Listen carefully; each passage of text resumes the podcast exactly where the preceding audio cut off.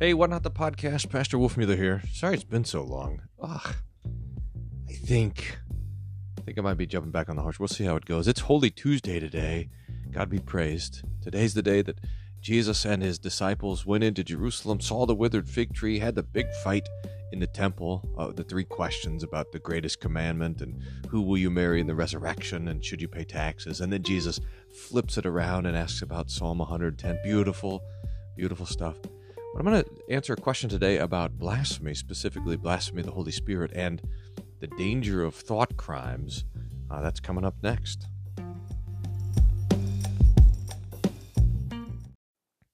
All right, here's a question from Michael. It's an old one.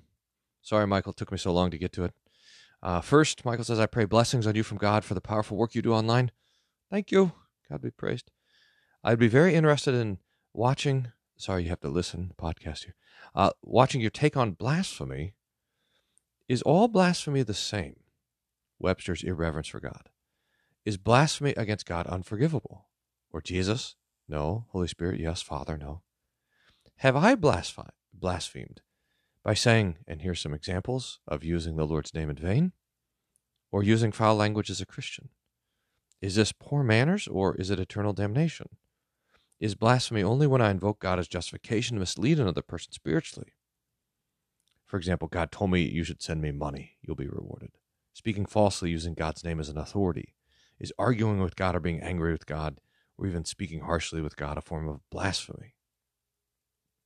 Thinking of the West Wing episode where President Bartlet rebuked God directly and extensively. I have not seen that. The old West Wing, sorry. So I can't comment on that. But again, here uh, Michael continues. Again, my sincere thanks for your online ministry, etc. Um, thank you, uh, Michael, for the uh, for the question. So first, blasphemy is this despising of God, and especially speaking of our despising of God, uh, cursing God, maligning God, assigning um, uh, wickedness to God, His name and His actions, and so forth and so on. The Old Testament's even prohibited. Uh, it's it's listed as a capital crime in the Old Testament, and it does have to do with the second uh, commandment: "You shall not misuse the name of the Lord your God." Now, that's a good place to start, because when the Lord tells us that we should not misuse His name, He intends for us to use it. Here's where the Old Testament uh, Jews and the the traditions that developed around the name of God became much more superstitious than helpful because they would refuse, for example, to speak the divine name for fear of misusing it. But when God tells us not to misuse it, He wants us to use it and use it rightly. If I give my keys to my son and I say, don't misuse the car, don't misuse this, I want him to drive it, but I want him to drive it carefully and bring it back with gas in. That'd be nice. So, so when the Lord says, "Don't misuse my name," He says, "Here's my name for you to use. Use it rightly." So, how do we use it rightly? Well, we don't curse, swear, use satanic arts, lie, or deceive by His name, but call upon it in every trouble, pray, praise, and give thanks. So, God, by His name, gives us access to Him.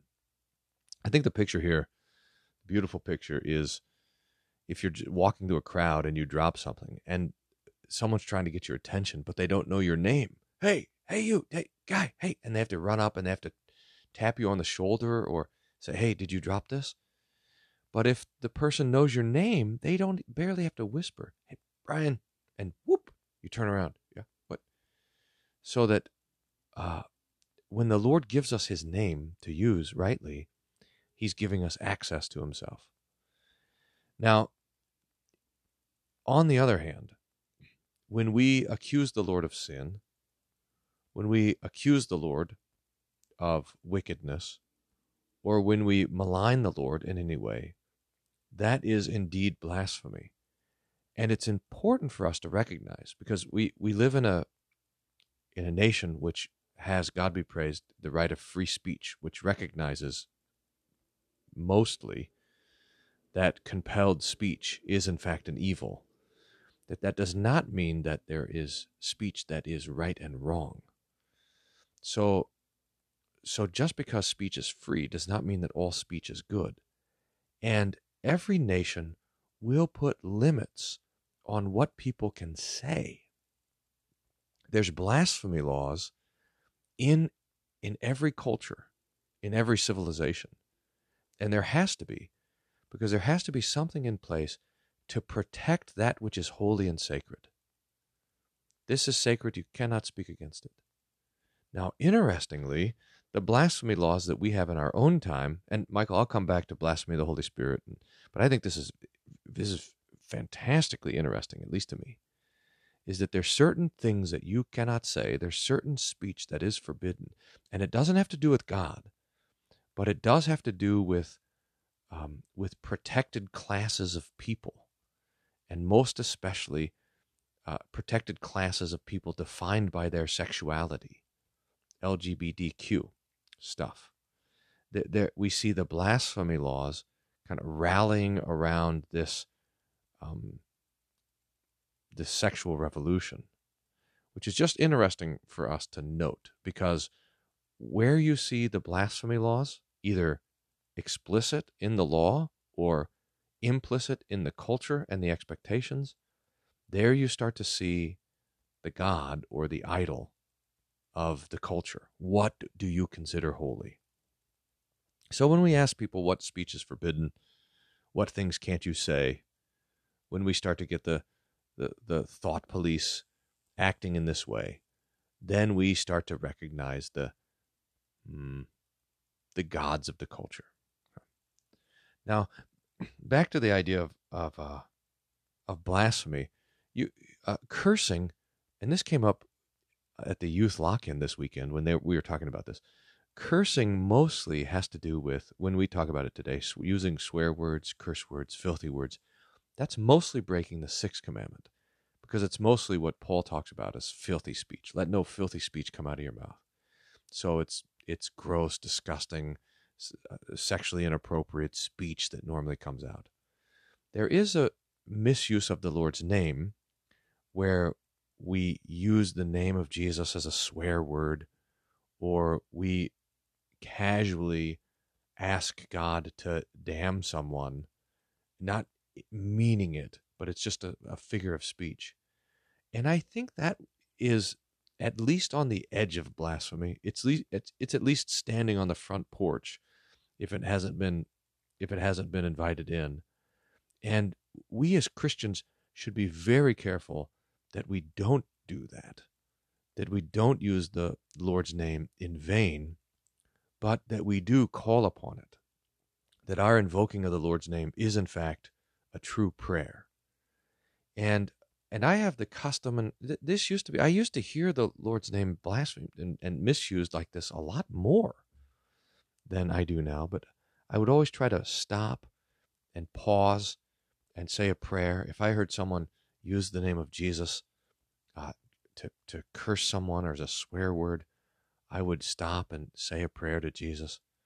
Uh, I knew I had a friend back in the old evangelical days that whenever he heard someone misuse the, the Lord's name, he would stop and bow. From Philippians 2, at the name of Jesus, every knee should bow. And I never had the guts to do that, but I always thought that was pretty amazing. So someone just casually says the name of Jesus, they're saying the name of your Lord, and you bow. Maybe we could start by bowing our heads. That might be that might be nice. Is this a damning sin? This comes up especially because Jesus says in the Gospels that um, if a person blasphemes the Holy Spirit, they've committed the sin that will not be forgiven. Now, a couple of things on this. Jesus does not say that it is the unforgivable sin. The difference between the unforgiven sin and the unforgivable sin might seem very, very small, but let's think carefully about this.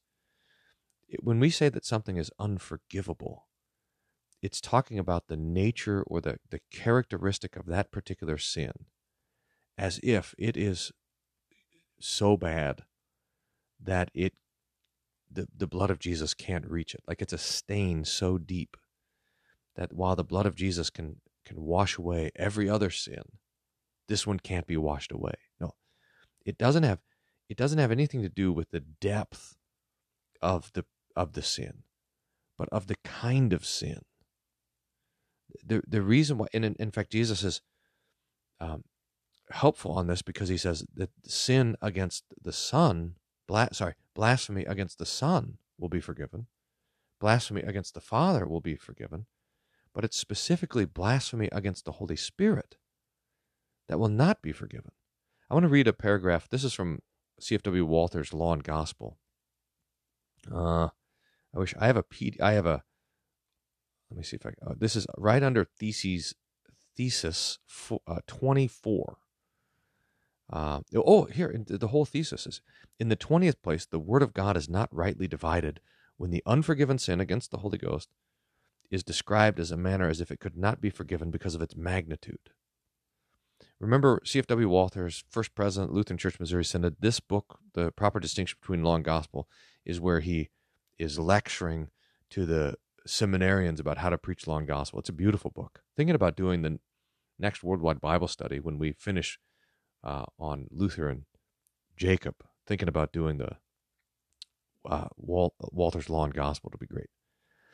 And he quotes then Matthew 12, verses 30 to 32, where Jesus says, He that is not with me is against me, and he that gathereth not with me scattereth abroad. Wherefore I say unto you all, all manner of sin and blasphemy shall be forgiven unto men, but blasphemy against the Holy Ghost shall not be forgiven unto men. And whosoever speaketh a word against the Son of Man, it shall be forgiven him. But whoever speaketh against the Holy Ghost, it shall not be forgiven him, neither in this world, neither in the world to come. Now Walter, Walther comments.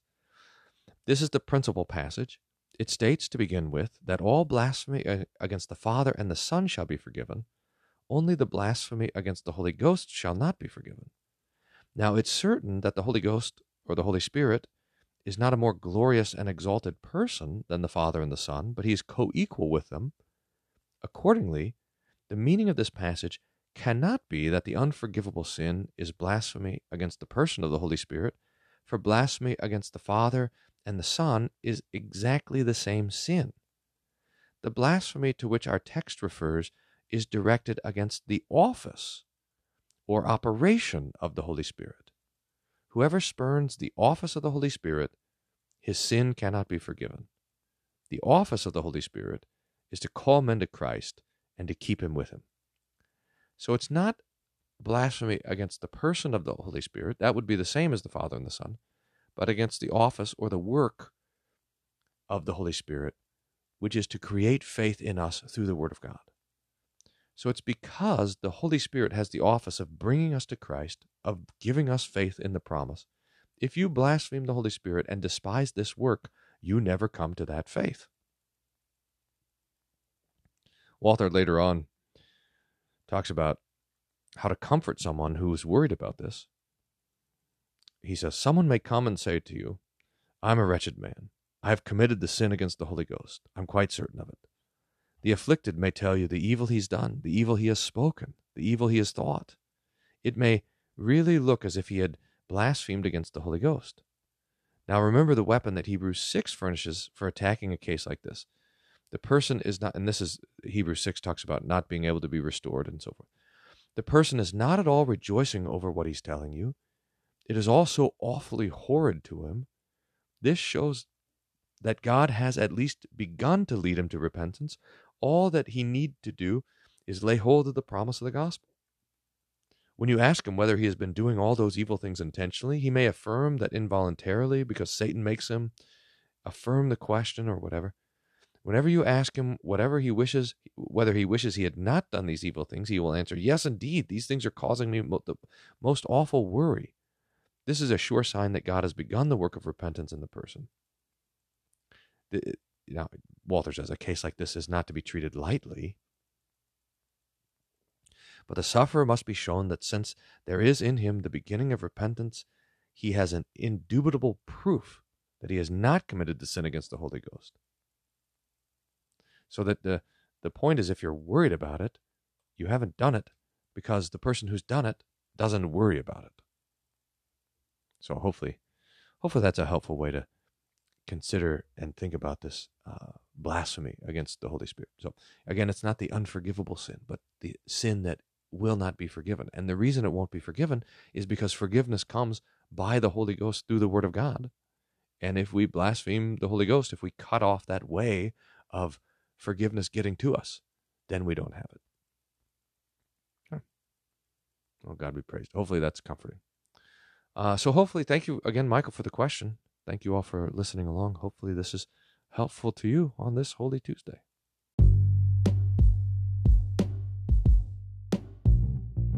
Hey, real quick, I just sent out yesterday a bonus Wednesday Whatnot with devotional resources for your family for Holy Week. You can sign up for Wednesday Whatnot at the website wolfmueller.co slash Wednesday or really on any page of the website. There should be on the sidebar a way to sign up for Wednesday Whatnot. That's where most of the stuff is showing up. So uh, you can sign up there. It's totally free. If you want to support the efforts, you can do that by subscribing for five bucks. You don't get anything else.